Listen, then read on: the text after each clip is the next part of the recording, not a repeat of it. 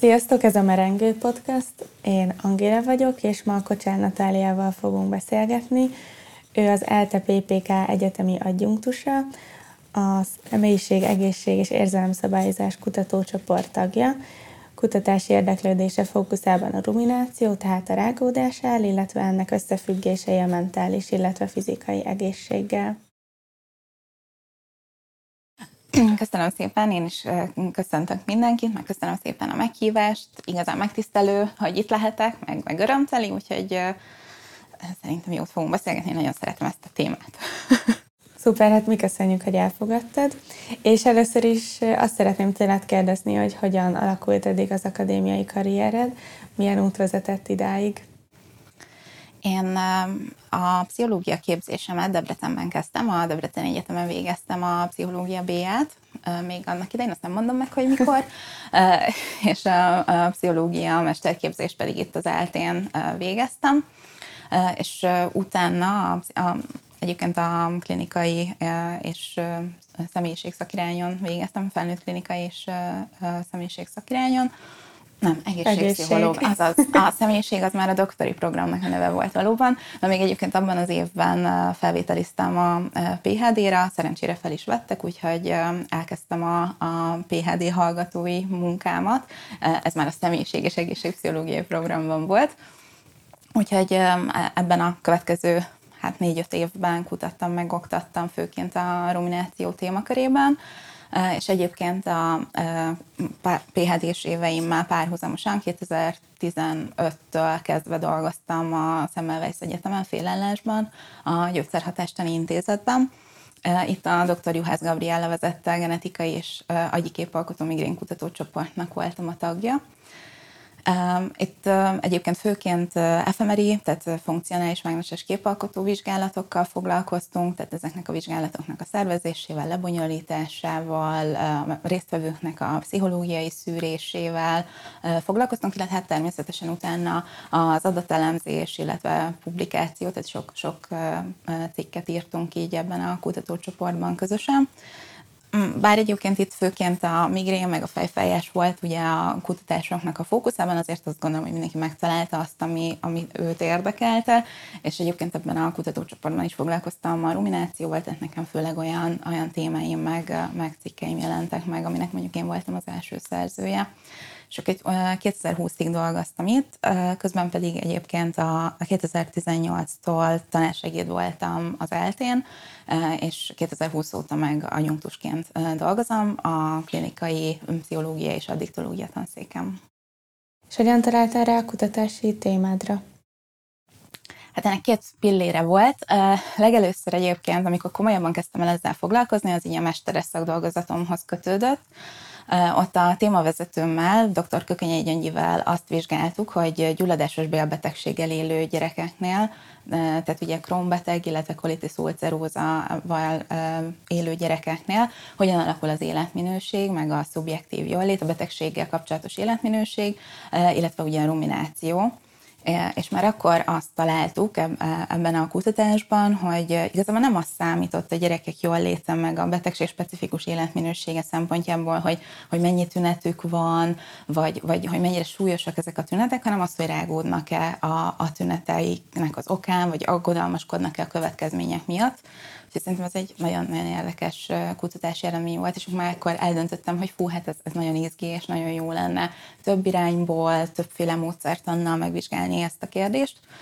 Úgyhogy ez volt az egyik pillér, a másik meg a személyes érintettségem egyébként a ruminációban. Én is észrevettem magamon, hogy sokat sem, túl sokat is olykor, úgyhogy ez is oda vezetett, megszólított a téma, hogy nekem ezzel foglalkoznom kell. Sokszor elhangzott már az szó, hogy rumináció. Mit is takar ez, mint fogalom? Igen, valóban erről még nem beszéltünk. Magyarul leginkább rágódásnak lehetne fordítani. Egyébként, hogyha bárki ezt így beírja a Google-be, hogy rumináció vagy rumination, akkor jó eséllyel talál egy csomó tehenes képet, kérődző tehenekről ábrákat, de azt is szeretném így előjárásban megjegyezni, hogy, hogy itt humán vizsgálatokat végzünk, tehát nem, nem a kérődző teheneken van a hangsúly, de hogy alapvetően a, a rumináció az egy olyan gondolkodási folyamat, egy olyan kognitív folyamat, amely során a, a saját depresszív tüneteink, okain, illetve következményein rágódunk. Ezt sokszor találhatjuk kontrollálhatatlannak, vagy, vagy olyan intrúzívnak, tehát olyan jellegűnek, ami betör a gondolatainkba akkor is, hogyha adott esetben ezzel nem is szeretnénk foglalkozni. Tehát, hogy ezek a fő jellemzői egyébként egy depresszív hangulattal kapcsolatos ruminációnak de egyébként nincsen egy konszenzus a szakirodalomban azzal kapcsolatban, hogy mi is rágódás, nagyon-nagyon sok definíciója létezik, és az újabb elméletek egyébként már elszakadnak ettől, nem csak a depresszív hangulattal összefüggésben tárgyalják a rágódást, például a, kognitív érzelemszabályozó stratégiaként is számon tartják, tehát hogy érzelemszabályozási keretben is vizsgálhatjuk ezt az egész témát, és akkor azt mondhatjuk, hogy a rágódás egy érzelmszabályozási stratégia, tehát hogyha az érzelmeinket szeretnénk valahogyan módosítani, mm, fokozni, vagy, vagy csökkenteni, akár a pozitívat, akár a negatívat, akkor ugye bevethetünk különböző stratégiákat, ami hát vagy működik, vagy nem, vagy adaptív a céljainkat tekintve, vagy nem. A ruminációt ilyen általában maladaptív érzelmszabályozási stratégiáként is számon tarthatjuk. És mennyire értelmezhetjük ezt személyiségvonásként? Ez egy jó kérdés. Én azt szoktam mondani a hallgatóimnak, hogy a rumináció egy hibrid természetű konstruktum egy kicsit. Egyszerre tekinthető vonásnak és állapotnak is. Vonás jellemzőnek. Tehát, hogy ez például nem a nagy Big Five személyiségvonások közé tartozik, ugyanakkor az érzelmi instabilitással vagy neuroticizmussal szoros kapcsolatot mutat, tehát így ilyen szempontból lehet vonásként is tekinteni rá, illetve hát, hogyha valakire rendszeresen jellemző az, hogy rágódik, van egy tendenciája, hogy amikor problémákkal találkozik, akkor mindig rágódással reagál, akkor nála mondhatjuk, hogy ez egyfajta vonás jellemző. Ugyanakkor egyszerre lehet állapot is. Ezt az állapot ruminációt, ezt például a kutatásokban úgy szokták mérni, hogy kiváltanak rágódást, mesterségesen indukálnak rágódást. Tehát ha én mondjuk azt mondom most neked, hogy akkor gondolj az életedre, gondolj vissza arra, hogy mikor vallottál kudarcot valamiben, mik azok a helyzetek vagy események, amikor így utólag azt mondod, hogy másképp kellett volna valami reagálni, vagy viselkedni, vagy megbántod, amit tettél, és ezen, ezen rágódsz. Tehát, hogyha ezt így jól, jó, ügyes vagyok abban, amit csinálok, akkor ezért ki tudok váltani. elindult már, igen jó, ne, ne, ne hogy minden rendben van, nem vallok el kudarcot. Szóval, hogy, hogy alapvetően ezt így ki lehet váltani mindenkinek, függetlenül attól, hogy vonás szinten jellemző rá ez a fajta gondolkodásmód, vagy nem. És hát nyilván azért azt is fontos megjegyezni, hogy ez a rumináció sem állandó jelleggel történik, tehát hétfő reggel 8 órától vasárnap este 8-ig azért nem, nem szoktunk rágódni, hanem ugye vannak ebben ilyen napi hullámzások, meg időről időre egy-egy probléma köré is csoportosulhat ez. Tehát hogy igazából mind a kettő lehet, vonás is, meg állapot is. És már érintettünk pár módszertant, ti milyen módszertanokkal dolgoztatok a vizsgálatokban? Engem nagyon érdekel egyébként mindenféle módszer, én nagyon szeretek új dolgokat tanulni. A kutatásainkban klasszikus kérdőíves vizsgálatokat is használtunk, tehát mondjuk azt kértük felnőttektől, gyerekektől, hogy, hogy töltsenek ki mondjuk nekünk egy kérdőív csomagot, és akkor itt általában pont ezeket a vonás jellemzőket lehet leginkább mérni, hogy az elmúlt egy hónapban, vagy tudom én két hétben mennyire volt rád jellemző az, hogy rágódsz, vagy vagy az, hogy testi tüneteid vannak, de emellett egyébként fiziológiai méréseink is vannak. Pont a közelmúltban jelent meg egy publikációnk, ahol a nyugalmi szívritmus variabilitás és a önkritikus rumináció összefüggéseit vizsgáltuk. Azt néztük, hogy a testi tünetekkel, illetve a szubjektív jól létem milyen kapcsolatot mutatnak ez egy utánkövetéses vizsgálat volt egyébként, tehát hogyha megnéztük hat hónappal később is a, a, ezeket az összefüggéseket, és azt találtuk, hogy utánkövetésben már nem, nem függött össze, de a keresztmetszetileg, tehát hogy amikor az első, idő, első mérési időpontban azt találtuk, hogy minél magasabb volt valakinek a nyugalmi szívritmus variabilitása, annál inkább nem számított az a testi tünetek szempontjából, hogy rágódik-e vagy nem. Viszont, hogyha a szívritmus variabilitás alacsony volt, akkor nagyon is számított a testi tünetek szempontjából, hogy valakire jellemző a rágódás, vagy nem. Tehát minél inkább rágódott valaki, annál több testi tünete volt.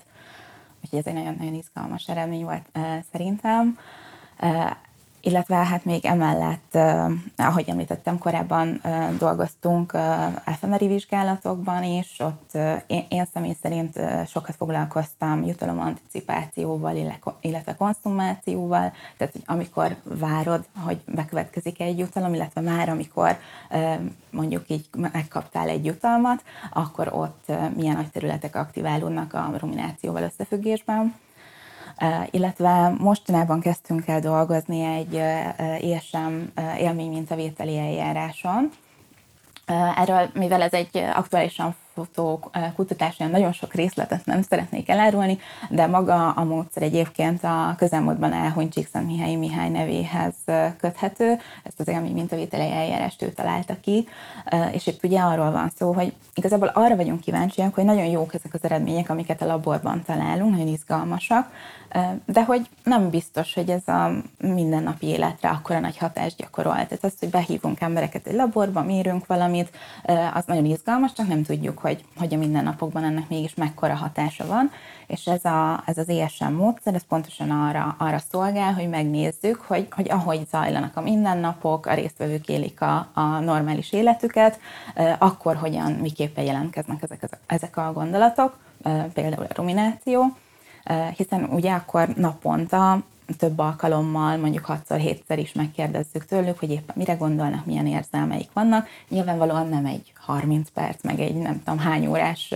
kitöltésre kérjük őket, hanem például a mobilos applikáción keresztül naponta sokszor megkérdezzük, hogy hogy érzi magát, mire gondol, és ezek ilyen egy perc alatt kitölthető dolgok, és akkor ezt több napon keresztül mérjük. Nagyon izgalmasak szerintem módszertanilag ezek a vizsgálatok, viszont szeretném, hogyha kicsit most ráfókuszálnánk konkrétan a ruminációra és ennek összefüggéseire az egészséggel. Tehát van olyan eset, amikor ez egészséges lehet? Igen, köszönöm szépen a kérdést, abszolút lehet. Tehát a ruminációt nagyon sokszor szokták különböző betegségekhez kötni, mert rizikótényező valóban, rizikótényező lehet valóban depresszióra, különböző szorongásos korképekre, vészzavarra, nagyon sok mindenre, de azért nem kell megijedni, ha valaki rágódik. Tehát, hogy ez, ez nagyon fontos dolog szerintem, hogyha a kedves hallgatókra is jellemző, hogy időről időre rágódnak, ez teljes, teljesen rendben van. Ez nem egy, nem egy betegség, ez nem egy patológia, ez egy, ez egy természetes gondolkodási folyamat, ami adott esetben segítheti a probléma megoldást. Hiszen, hogyha van egy problémám, azon egy rágódok egy darabig, de aztán megtalálom a megoldást, ezt megoldom, és aztán nem térek vissza ehhez a rágódáshoz, akkor ez egy adaptív dolog, sikerült megoldanom a problémáimat. Ugye a kutatásokban is ez a legizgalmasabb rész, hogy oké, okay, de hol van az a határ, ami, ami ugye ameddig mondjuk adaptív, és amitől már nem. Sajnos ez nem olyan, nem olyan egyszerű megválaszolni azért ezt a kérdést, mert nem, nem olyan, hogy most kitöltök egy kérdőt, és akkor a 30 pont az még jó, a 31 meg már hát akkor így jártál, ez nagyon rossz. Uh, hanem ugye uh, vannak ilyen különböző jelek, például az, hogy uh, hogy mennyire intenzív ez a rágódás, mennyire zavarja mindennapi funkcionalitásomat, tehát mondjuk nem tudom elvégezni a munkámat, nem tudok oda koncentrálni arra, amit csinálnom kellene, mert folyamatosan azon gondolkodom, hogy milyen problémáim vannak, mit tettem a múltban, hogyan kellett volna viselkednem. Ez például már lehet egy jelzője annak, hogy, hogy ez már nem adaptív, és ezzel valamit kezdeni kellene vagy hogyha nagyon sokat csinálom például, tehát szorongó pácienseknek rágódását vizsgálták, és ott például azt találták, hogy ők naponta legalább 310 percet rumináltak, illetve aggodalmaskodtak, szóval már, már valószínűleg ez is, egy, ez is egy jelzője lehet ennek.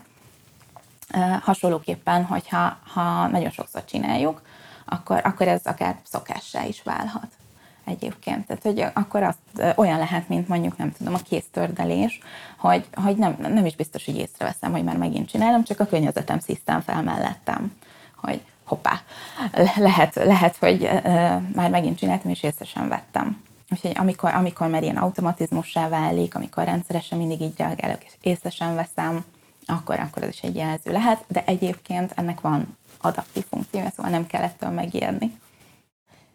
Olyan, igen, oké. Tehát a, ez az adaptivitás, ez kifejezetten érdekelne még engem, erről tudsz kicsit mesélni nekünk? Igen, tehát adaptív lehet akkor a, akkor a rengódás, hogyha ha időben korlátozott marad, hogyha nem automatizmus, tehát nem válik automatizmussá, illetve hogyha érzelemszabályozási stratégiáknak széles repertoárjával rendelkezem. Tehát, hogy nem mindig rágódással reagálok, hanem a, a kontextusnak, a, a, tehát a környezetnek a kihívásaihoz igazítom azt, hogy pontosan hogyan reagálok. Érzelemszabályozási stratégia lehet például, hogyha átkeretezem azt az adott helyzetet, tehát ugye ezt kognitív átkeretezésnek hívják, tehát mondjuk jön velem szembe az utcán egy rég nem látott ismerősöm, mondjuk az utcának a másik oldalán, és én elkezdek ott neki integetni, de ő nem is integet vissza, hanem csak ő szépen elsétál mellettem.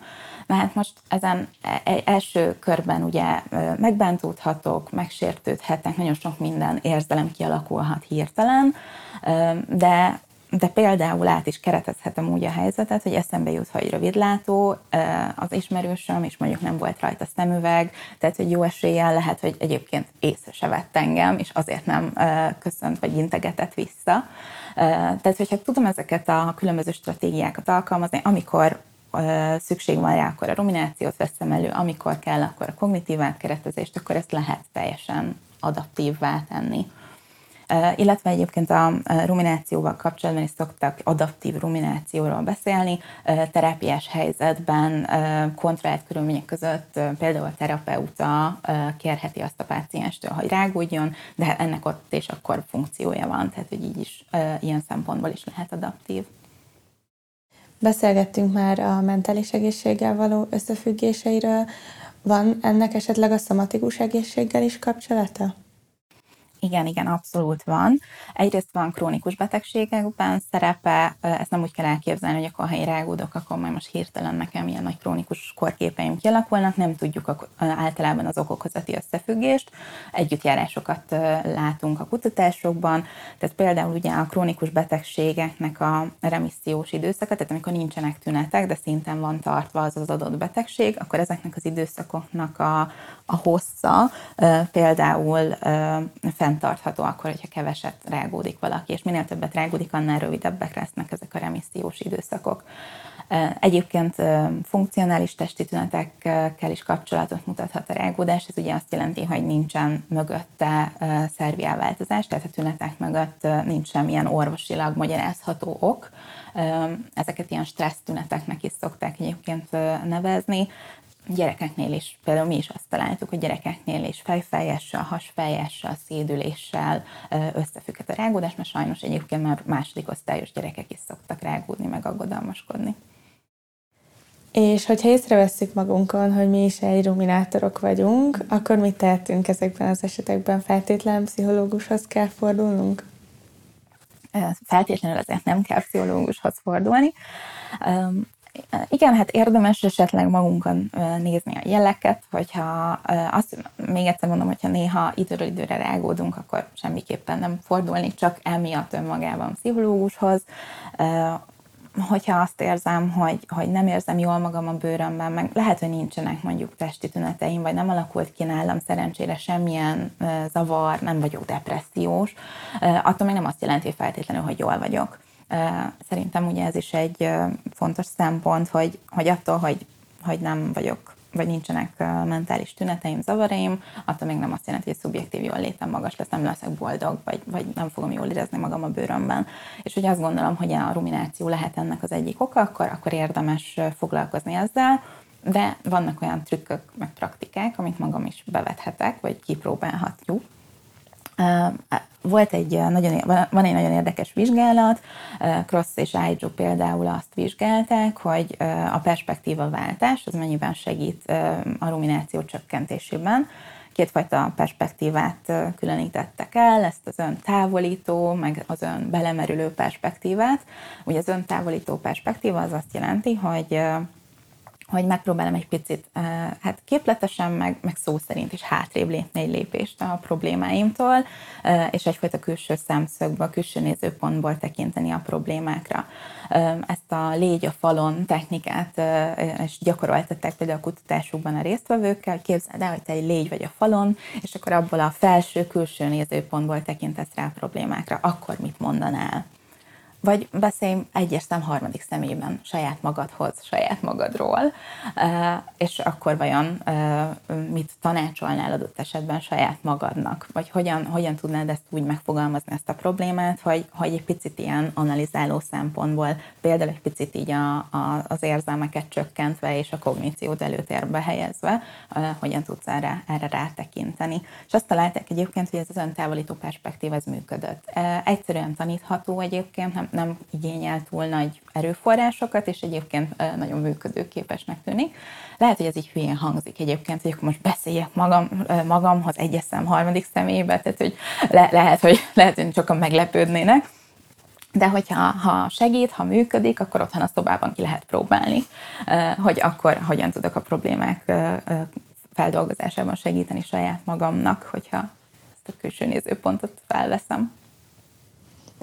És ennek van esetleg összefüggés az életminőséggel? A perspektíva váltásnak? Mármint a ruminációnak. Ja, az életminőséggel abszolút, abszolút van. Mondjuk ezeket tipikusan egyébként betegség esetén szokták nézni, valamilyen betegség esetén, és akkor mondjuk betegség specifikus életminőséget szoktak nézni vagy, vagy egyébként a szubjektív jól létet szokták vizsgálni, bár szerintem meglepően kevés olyan kutatás van, ahol egészséges személyeknek a, a ruminációját néznék. Pontosan azért, mert annak idején ez, a, ez az egész meghatározás, amit emlegettem, hogy a depresszív hangulattal összefüggésben vizsgálták a ruminációt, ez, ez egy ilyen nagyon elterjedt definíció, meg egy nagyon elterjedt modell, és utána nagyon sok éven keresztül csak a különböző zavarokban, mentális zavarokban vizsgálták magának a ruminációnak a, a témakörét, és nem foglalkoztak az, hogy egészséges emberekkel, egyébként egészséges emberekkel mi a helyzet. Szerintem manapság is elég kevés ilyen vizsgálat van, de mi, mi pont azért egyébként erre fókuszáltunk sokszor, hogy, hogy akkor is, hogyha nincsenek tünetek, nincsen látható zavar, akkor is mi történik a, a rumináló, rendszeresen rumináló, meg rendszeresen aggodalmaskodó személyekkel. De van, van az életminőségben szerepe, illetve volt még egy nagyon érdekes vizsgálat, a gyerekek körében végezték holland kutatók, ott arra tanít, először is megtanították a gyerekeknek, hogy mi az, hogy rágódás, meg aggodalmaskodás, pontosan elmagyarázták nekik, hogy amikor ők ezt mondjuk tapasztalják saját magukon, akkor nem tudják ezt felismerni és aztán arra kérték őket, hogy amikor napközben mondjuk ilyen gondolataik támadnak, akkor próbálják meg ezt teljesen elhalasztani, tehát hogy állítsák le ezt, ezeket a gondolatokat, Azért, mert majd lesz a nap folyamán egy olyan időszak, amikor annyit rágódhatnak, és annyit aggodalmaskodnak, amennyit csak szeretnének. És akkor neki kellett kijelölni ezt az időszakot, ez egyébként a lefe- jóval lefekvés előtt, mondjuk ilyen délután idő után otthon volt egy olyan 30 perces időszak, amikor az így dedikálva volt arra, hogy akkor most a, amennyi a csövön kifér, lehet rágódni, lehet aggodalmaskodni, mindaz, amit aznap visszatartottak, vagy amit leállítottak szándékosan, azt ott szabadjára lehet engedni. És ezt gyakoroltatták iskolás gyerekekkel, meg, meg zajlott a kutatás több héten keresztül, és aztán megmérték, hogy csökkente a rágódó gondolatoknak, a, vagy a gyakorisága, és azt találták, hogy egyrészt csökkent, másrészt pedig kevésbé befolyásolta utána a jól létet, meg a, meg a testi tüneteket. Akkor ezt lehet én is kipróbálom majd. Abszolút, lehet, csak komolyan, komolyan, komolyan kell venni. Igen, lehet, hogy felnőtteknél ez nem is olyan egyszerű. A gyerekek ezt így ilyen házi feladatként ezt abszolút élvezték, meg, meg írták a naplót, de ki lehet próbálni felnőtteknél, működik ez, a, ez az elhalasztásos módszer. És arra tudsz valamit mondani esetleg, hogy mennyire jellemző ez, vagy hogy így mennyire van jelen ez mm, mindenki életében, vagy mennyire milyen problémát? Szerintem én lehet, hogy torzítva látom egy picit ezt a dolgot, mert én is én, én is rágódom, és én is aggodalmaskodom, viszonylag sokat. Ezért én azt gondolom, hogy ezt mindenki szokta, de aztán felvilágosítottak egyébként a közelmúltban, hogy amúgy nem szokta mindenki. de, de hogy nagyon, nagyon gyakran előfordul azért az embereknek a mindennapi életében, úgyhogy senki ne jegyen meg, hogyha magán tapasztal ilyesmit. Inkább, inkább arra fókuszáljon, hogy hogyan, hogyan történik ez, milyen gyakran történik, esetleg a környezetéből jött olyan visszajelzés, hogy, hogy hát figyelj, szerintem inkább menjünk el moziba, vagy táncoljunk egyet, a helyet, hogy már megint beülnénk egy kávézóba, és már megint ugyanarról a problémáról beszélnénk, ami egyébként három éve történt, és rajtad kívül már senki nem emlékszik rá, mert, mert azért ilyen is van. Tehát, hogy ez a klasszikus rágódás, aggodalmaskodás, ami habituálódik, tehát ami azt jelenti, hogy, hogy gyakran csinálod, észre sem veszed, automatizmussá válik, az azért tud, tud ilyen helyzeteket teremteni, hogy, hogy olyan problémákon is tudsz rágódni, aminek már a mostani életedre nincs kifejezetten relevanciája. Tehát, hogy mondjuk három évvel ezelőtt egy buliban azt, azt érezted, hogy fú, de hülyén viselkedtem, vagy, vagy nagyon buta dolgokat mondtam, megbántam, hogy, hogy akkor és ott, nem tudom, mondjuk egy szociális helyzetben megszégyenültem, és aztán három évvel később mondjuk nézel egy filmet, és beugrik a film jelenettel kapcsolatban, hogy ú, hát igen, én is mi, mi, mi, miket tettem ott abban a buliban, és elkezdesz rajta rágódni. És lehet, hogy egy, egy egész stressz helyzetet tudsz újra, újra teremteni pusztán a gondolataiddal, elkezdhet izzadni a tenyered, meg verejtékezhetsz, meg szűkülhet a pupillád, meg mi, ezt az egész stressz helyzetet újra tudod teremteni, és lehet, hogy már senki nem emlékszik még a bulira se, nem, nem arra, hogy te akkor mit és hogyan tettél. Tehát egy ilyen nagyon gyakori rumináció esetén azért ez, ez előfordulhat.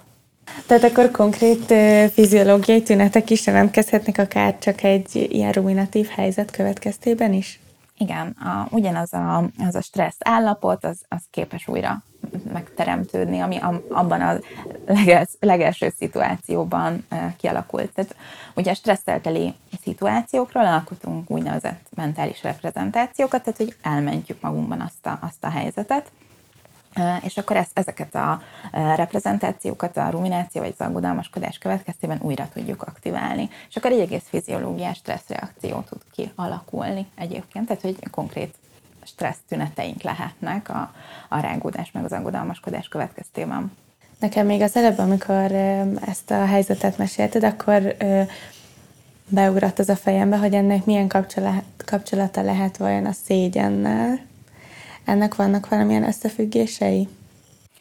igen, a szégyen az nagyon gyakran kapcsolódik egyébként a, a rágódáshoz. Ugye alapvetően ezt egy ilyen kognitív gondolkodási folyamatnak, vagy kognitív érzelmszabályozási stratégiának tartjuk, de ehhez azért nagyon sokszor negatív érzelmek kapcsolódnak, többek között a szégyen. Ez a társas helyzetben történő megszégyenülés például egy nagyon gyakori kiváltó oka, triggere lehet a ruminációnak. A ruminációt egyébként egy, egy ördögi körként, vagy egy negatív spirálként is szokták emlegetni, mert alapvetően pont így működik.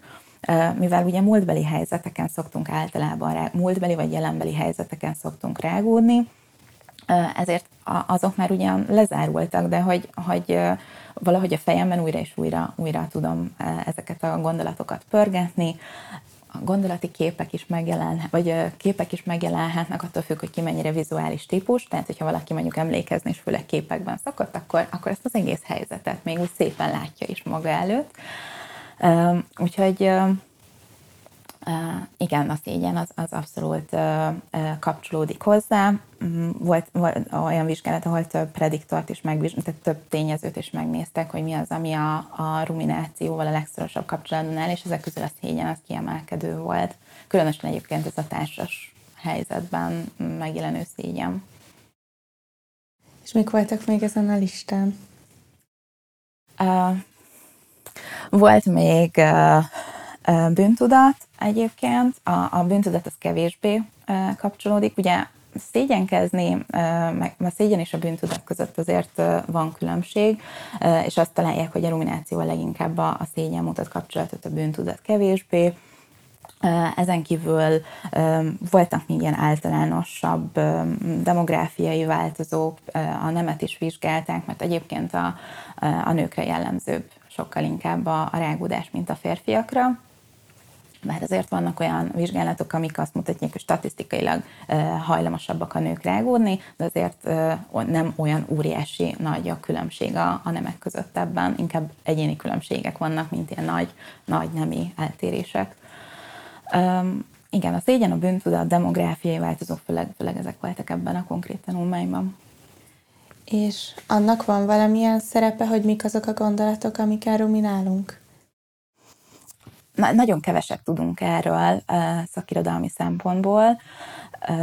Annak idején Susan Nolan Höxémáik, akik leírták ezt az egész rumináció modellt legelőször, ők azt mondták, hogy nem számít igazából a gondolatoknak a tartalma. Tehát, hogy az, az mindegy, hogy hogy most a szomorúságon rágódunk, vagy, vagy, vagy a kudarcainkon, a veszteségeinken, mert hogy ez az egész folyamat jelleg az, ami jelentős lesz, az, hogy újra és újra visszatér a gondolat, az, hogy betör a gondolataim közé, az, hogy sokszor kontrollálhatatlan, hogy magával hoz egy csomó negatív érzelmet, tehát mindez a folyamat az, ami lényeges, és az, hogy mi rágódunk, az igazából teljesen mindegy szerintük.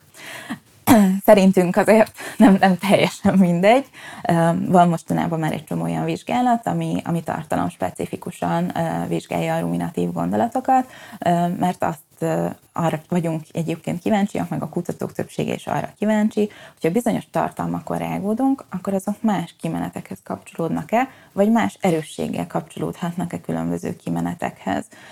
Tehát például, hogyha a munkával kapcsolatos problémáimmal rágódom, akkor vajon az is ugyanolyan erősségű kapcsolatot mutat a depresszív hangulattal, mint hogyha a kudarcaimmal rágódom. Ezek szerintem érdekes kérdések, és azért nem biztos, hogy teljesen mindegy álmaz a tartalom, de hogy erről egyébként nagyon keveset tudunk, az utóbbi években, az utóbbi pár évben kezdtek el a tartalomra fókuszálni ezekben a vizsgálatokban. Egyébként mindig mindenhol a gyakoriságot nézik és vizsgálják. Említetted, hogy nemrég jelent meg egy cikketek, amelyben a szívritmus variabilitás vizsgálatokat végeztetek. Kicsit tudnál erről mesélni nekünk? Igen, persze. Ez, nagyon szeretem ezt a, ezt a témát, szerintem nagyon izgalmas. Ugye ez a nyugalmi szívritmus variabilitás, ez ilyen nem, nem tudom, hogy kinek mennyire ismerős, hogy valaki szokott sportolni, vagy esetleg sportolás közben fitnessöveket, vagy ezeket az okos órákat, okos karkötőket használni, akkor, akkor talán még találkozott is ezzel, ez a, a angolul HRV rövidítéssel Heart Rate Variability-ként is fut. Itt tulajdonképpen ebben a kutatásban mi azt vizsgáltuk, hogy a nyugalmi szívritmus variabilitás az azt jelenti, hogy a szívverések között eltelt időintervallum hogyan változik. Tehát ugye a, még a pulzus azt mutatja meg, hogy hányszor ver a szívünk percenként, addig a szívritmus variabilitás az, az pont arra vonatkozik, hogy mondjuk a szívdobbanások között eltelt idő mennyire rugalmasan változik. Hiszen hogyha a környezet vagy a, a a külső, tehát igen, a külső környezet azt igényli, akkor ugye arra van szükség, hogy ez nagyon rövid idő teljen el mondjuk a szívdobbanások között.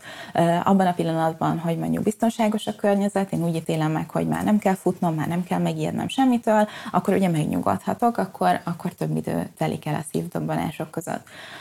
És ugye azt találták a különböző kutatások, hogy ez nem csak a szív válaszkészségének, vagy az alkalmazkodó képességének egy mutatója, hanem az önszabályozásnak, vagy akár az érzelemszabályozásnak is egy jelzője, egy indikátora lehet.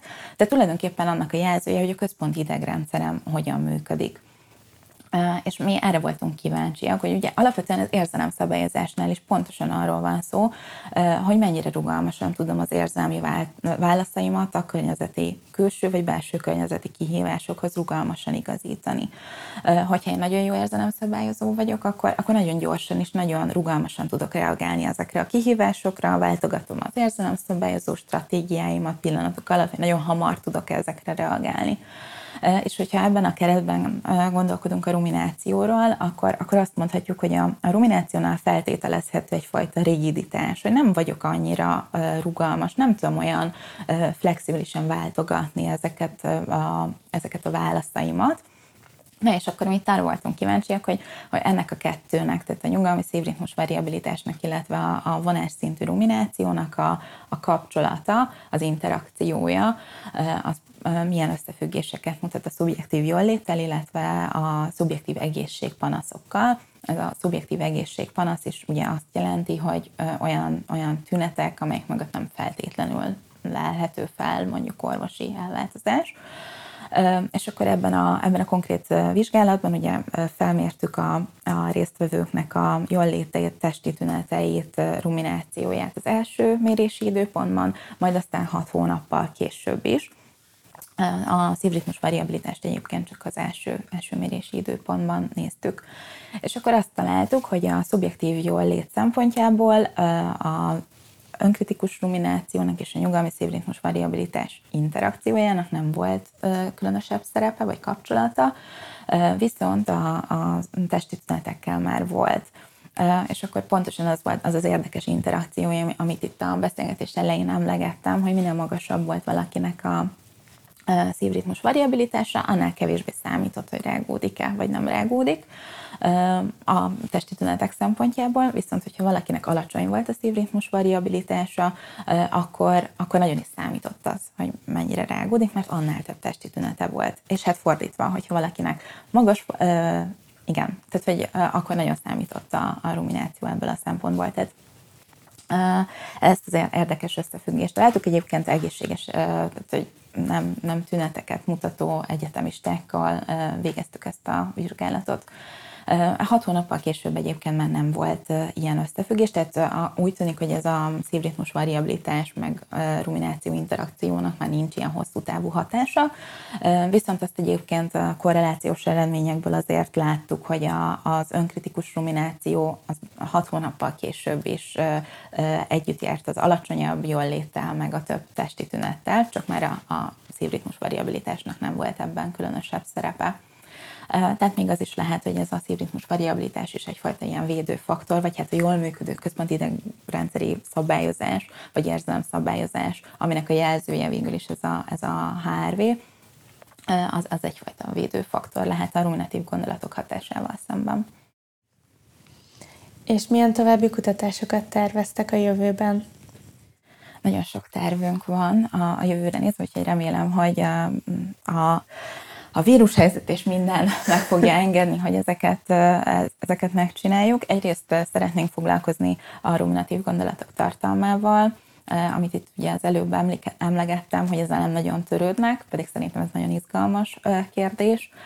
Úgyhogy ezeket tervezzük, illetve szívritmus variabilitás vonalon és szeretnénk tovább lépni, hiszen ugye eddig nyugalmi helyzetben mértük, vagy nyugalmi HRV-t vizsgáltunk, de nagyon izgalmas lenne egy ilyen hordozható monitor segítségével azt nézni, hogy, hogy mondjuk naponta hogyan alakul ez a szívritmus variabilitás, nem csak egy rövid időszakig, amíg ott fekszenek mondjuk a hátukon a, a résztvevők a laborban, hanem, hanem mondjuk két héten vagy egy héten keresztül, ahogy mennek, sportolnak, dolgoznak, bevásárolnak, és mondjuk rajtuk van ez a, ez a műszer, hogy akkor pontosan hogyan alakul a szívritmus variabilitásuk, és hát nagyon izgalmas ezt összekötni azzal pont ezzel az élmény mintavételi eljárással, ami, amiről beszélgettünk itt az elején, hogy nem csak a szívritmus variabilitásokat mérjük a nap, vagy több napon keresztül, hanem azt is megkérdezzük, hogy, hogy és akkor most mire gondolsz, és akkor most milyen érzelmeid vannak, milyen kontextusban vagy, beszélgettél-e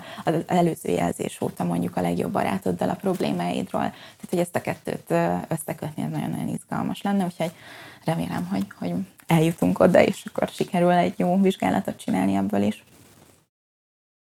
Szeretném akkor neked nagyon megköszönni ezt az interjút, illetve azt is, hogy elfogadtad a megkeresésünket, és az egész csapat nevében szeretnék nagyon sok sikert kívánni majd a további kutatásaidhoz és publikációidhoz. Én is nagyon szépen köszönöm, hogy itt lehettem. Jó volt beszélgetni. Köszönöm. Ez volt a merengő.